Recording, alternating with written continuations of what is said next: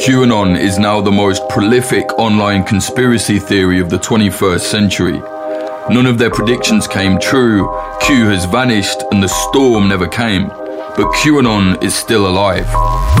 Since the sea of MAGA hats kicked in windows at the Capitol building, 24 hour news channels decided to momentarily take proper notice of QAnon. Predictably, most of the reporting was surface level and often overdramatic. So, we're doing Q Clearance Season 2 to dig deeper into this growing global conspiracy theory after it had blown up across the world. I'm Jake Hanrahan, and I'm going to be diving further into this madness as it evolves into something truly horrific.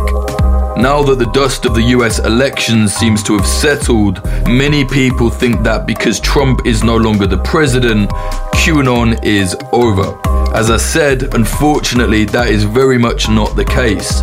There are hundreds of thousands of them still hanging on, and believe it or not, some of them still think Q's so called plan is being followed to the T.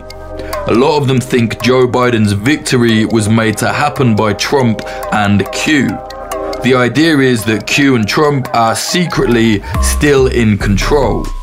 They genuinely believe that the Q team is working behind the scenes, allowing everything to happen as it is, as a means of allowing the so called bad guys to expose their evils. Then they still think Trump will swoop in and take over. So, just because you're not seeing it everywhere in the media now doesn't mean QAnon has gone away.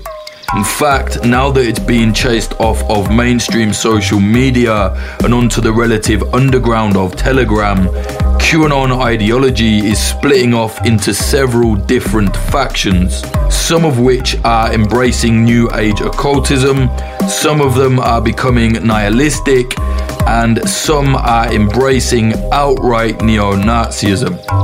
In Q Clearance Season 2, we'll be documenting the evolution of QAnon without its leader.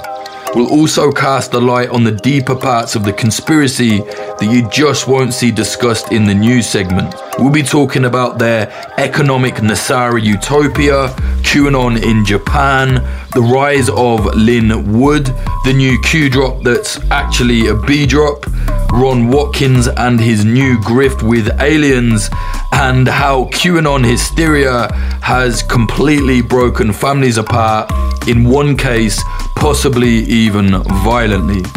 So join us for Q Clearance Season 2, launching June 8th on the iHeartRadio app or wherever you listen to podcasts.